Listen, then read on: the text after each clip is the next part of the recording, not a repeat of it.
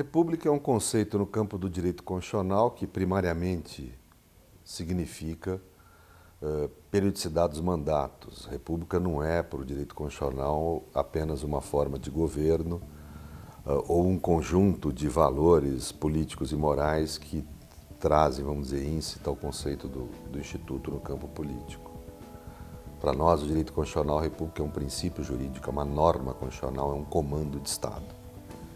Isso surge como ideia fundamental no pós-guerra, ou seja, o pós-guerra traz a ideia de constituições uh, rígidas, superiores às outras leis uh, do sistema jurídico, como forma, como uma semente de combate ao nazifascismo, ou seja, como a forma jurídica que procura evitar o retorno desses sistemas autoritários.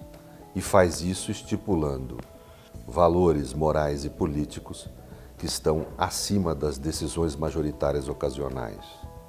Portanto, república é um conjunto, república democrática, eu diria, é um conjunto de valores no campo do direito constitucional que se traduzem em normas que estão acima das decisões ocasionais.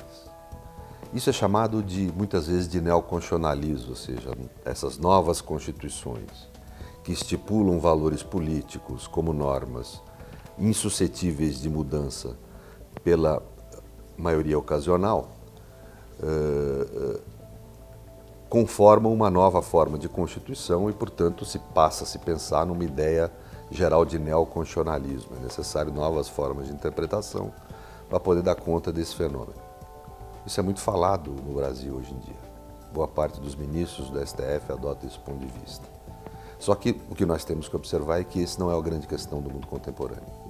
Hoje, no mundo inteiro, nós passamos por uma patologia, uma patologia do neoconstitucionalismo. No caso da Europa e dos Estados Unidos, fundamentalmente decisões legislativas passam a concentrar poder no executivo, com a finalidade de garantia de uma ideia de segurança nacional, e leva o executivo e o legislativo à produção de medidas de exceção. No Brasil, o judiciário ou o sistema de justiça capitaneia medidas de exceção que se traduzem num poder desconstituinte, ou seja, o esvaziamento de sentido da Constituição de 88, que é o maior símbolo para nós das constituições do pós-guerra. Né? Esse esvaziamento de sentido, que tem o cunho, eh, que se realiza através da apropriação privada de, do sentido normativo pelos, pelas autoridades democráticas do Judiciário, uh, traz um novo perigo, um novo fantasma autoritário ronda o nosso sistema.